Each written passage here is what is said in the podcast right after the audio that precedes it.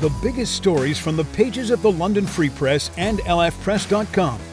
This is the London Free Press Podcast with your host, Rachel Gilbert. Welcome to the London Free Press Podcast. I'm your host, Rachel Gilbert. And today we're talking about Western University's contentious mandate to require a third COVID booster dose for all staff and students on campus, also uh, masking requirements as well.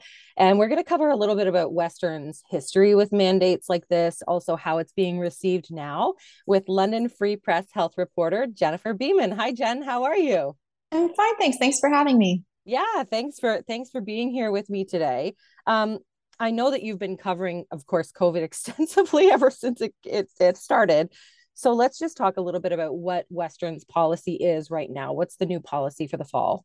All right. So all students and staff need to have at least one booster. So that third dose uh, as of October 1st. Um, there's other things too. They're requiring masks in classroom and like lab settings um, but they're not super required like the rest of campus. So you can go and hang out with your friends and eat lunch without a mask on. But just in classrooms, that's what that is. So that's kind of the the broad strokes policy. Uh, the booster thing is really getting a lot of attention from people because it's Western's kind of alone in it, at least in our region. There's some Ivy League schools in the state that have implemented boosters, uh, but as far as schools in like Ontario, they're kind of kind of on their own on it. Yeah, Western has a history of kind of leading the charge, I guess, on this kind of thing, right? Because they were one of the first ones to implement this way back in 2020. Is that right? For sure. Yeah. Last year they were really big on, you know, mandating those those first and second doses for students. Uh, also, like as early as May of last year, saying, you know, we want vaccines for kids and residents. So they were, you know, they've always been kind of on the forefront of it. Um, they're making, you know, it, it's difficult for Western. I feel badly because you know if they if they just open the floodgates and let loose there'd be criticism for that um, if they implement a, a, mandate like this there's certainly criticism for that. Um, you know there's a lot of people out there that are, are, kind of done with restrictions and and that kind of thing. They feel personally aggrieved by it so they latch on to something like this and really mobilize in kind of a major way. So mm-hmm. uh, you know it, it's difficult. They're just in a difficult position um, but it'll be interesting to see kind of how it shakes out.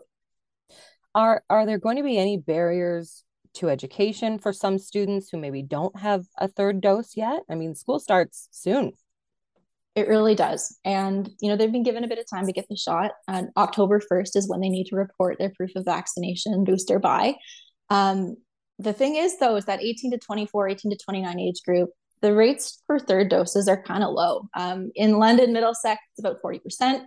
Canada wide, the 18 to 29 age group's about 36%. So there's going to be a lot of kids, a lot of students, pardon me, that will will need to kind of get on this. Um, and you know, I'm kind of interested to see October 1st comes up really fast. I know it's September is like the fastest moving month. Mm. I'm interested to see if if Western has to kind of extend it, what compliance will be, what their next move will be there. Because I mean, that's if you know 60% of your kind of target age group doesn't have a third dose that needle's got to move pretty fast. So I, I, guess that would be kind of what i'd be looking at through the fall. Yeah like can we even make it to that deadline? Can we get everybody boosted right? And what happens if we don't? Um do they extend it to december? Do they loosen it a little? Like it's interesting to see. Um but that would be kind of my question is this came about kind of quickly. To, it was sort of announced just last week so two weeks before class. Um, and after some tuition has been paid so it's, it's yeah. rubbed some people the wrong way yeah well that i was going to say that i mean they've gotten a lot of flack for this actually because um, and, and, it's not just from the normal uh, normal the, the groups that have kind of been uh, questioning regulations all along right it's it's other groups as well now questioning this this decision yeah not just the usual suspects and i think we all know who the usual suspects are they you know some of them have been really anti-vaccine in general others have been kind of pro um, restriction list sort of thing. Mm-hmm. Uh, no, this is really getting some criticism, even from kind of you know doctors and, and health experts that have been pretty measured and, and consistent about the need for vaccination all along. Mm-hmm. You know, I think people are just you know at LHSC as an example, you can work at that hospital. They have a, a vaccine mandate. It's only two doses. Uh, when vaccine passports existed in Ontario, it was only two doses um, you know, boosters were really, really promoted back in like December and January of, of this year, kind of earlier this year, as added protection. Um, public health really wanted people to get them, but the, the, urgency there for a lot of people just wasn't there. Um, so yeah, I mean, it's it's difficult. Western's in a difficult place. I think that they they you know the, the story I did earlier this week said they could be a little bit more transparent with how they arrived at this decision. I think that might help people, but right. yeah, it's it's not enviable. Well, they haven't given really any reasons for it, right? I mean, and and I uh, in your story, somebody did say one of the experts did say any reason would be would at least help, right? Even if you don't agree with it, at least if they give a reason, that might help a little bit. Sure, and certainly, like they they probably see it as a way to keep you know classes in person. And that's really been the goal for Western all last year as well, through all its policies on masking and things.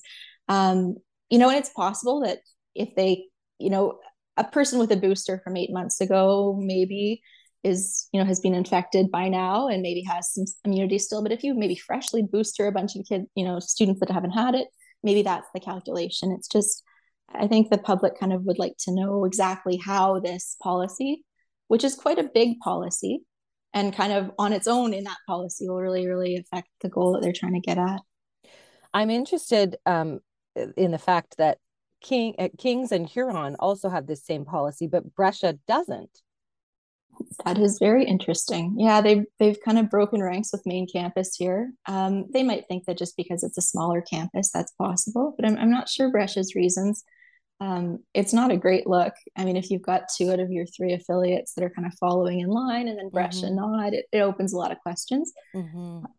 Um, but yeah, it's it's been Western's gotten a lot of focus in the last couple weeks. I don't think it's necessarily wanted or was hoping it could avoid. But I also think that Western doesn't want to be a place that in the fall has to cancel classes or you know, quarantine a residence or anything because of outbreaks. So I think they're they've got a bit of 3D chess going on here to try to make the year as good as it can be. What are the um, projections? Do we know at all for COVID for the fall and maybe winter? Are we looking at, you know, think COVID got got kind of bad this past uh, Christmas time, right? And just after Christmas, are we looking at something similar to that, or or what are we kind of projecting? I, I don't have a crystal ball, and none of the public health yeah. experts I speak to do either. But I think there's a few things we do know. Um, in the winter, we're all indoors. Respiratory season, respiratory illness season, kind of comes into the picture. You get colds and flus and all kinds of stuff. So that's it. In the fall too, with classes and school and work and all that stuff, we're around people a lot more too. Um, so that's how things spread. You know, yeah. I think a lot of public health experts are expecting a bit of a resurgence in the fall. What it looks like, who knows? Omicron's a kind of a a new frontier, sort of. And um, we've also got a lot of things pulling in our favor, though. So high vaccination rates, we got fourth doses that people can get. We've got treatments like Paxlovid for people that are really high risk. So, um, you know, we're, this is not April 2020 anymore. We're in better position in a lot of ways. So it'll be interesting to see kind of how governments and policymakers, um, you know, figure that out. Yeah, and it's also interesting because it, we really don't have very many restrictions in society at large right now. So for the students to be kind of in and around London and then going back to the Western campus where there are these restrictions, I mean, h- how is that going to work? It's a bit of a, a dichotomy, I guess, right? For sure. The, the students are living in a restriction free world. You know, most of them, I mean, masks are I don't know if you take a walk around, there's not as many masks as you've once seen before. It's just kind of open and travel's open and, and everything too. So, I mean, that's the part that's drawing a bit of criticism from some of kind of these doctors and public health experts. Like, will this policy actually have a meaningful effect on transmission and keeping the Western bubble safe? Mm-hmm. Um, especially since the students have connections in a largely restriction free world. Right, right. Um, has Western ever kind of explained why they were kind of on the forefront of of making these decisions? You know, back in 2020, and certainly now they haven't really explained this these restrictions or these uh, mandates. But have they ever kind of given a reason for all of that?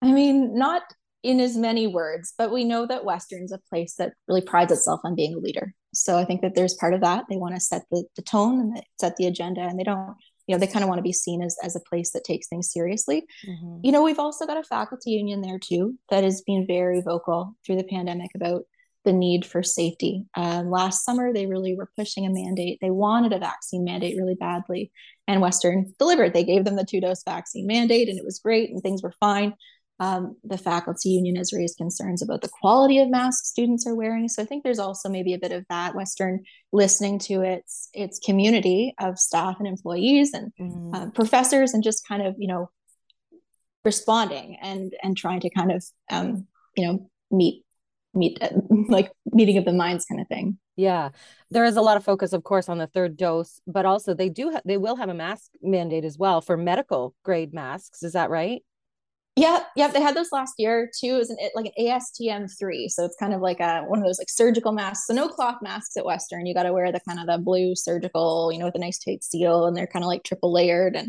okay. it's a whole thing.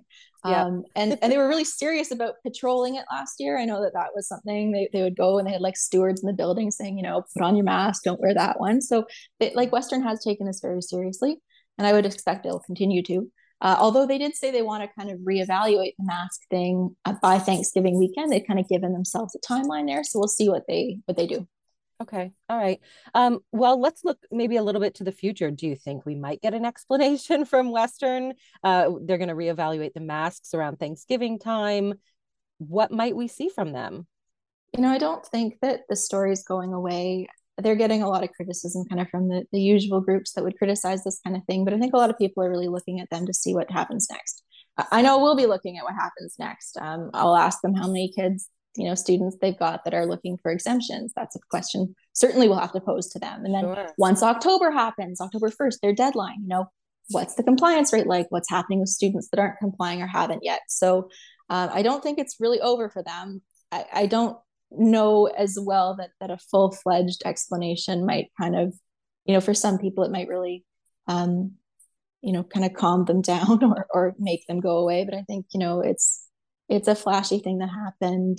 But you know once september starts things will kind of move on as well. So we'll see. Yeah. We'll see where the dust settles right? Mm-hmm. okay. Thank you jen so much. And we'll certainly be watching this story and i'm sure we'll be chatting with you again later on. Wonderful. Thanks so much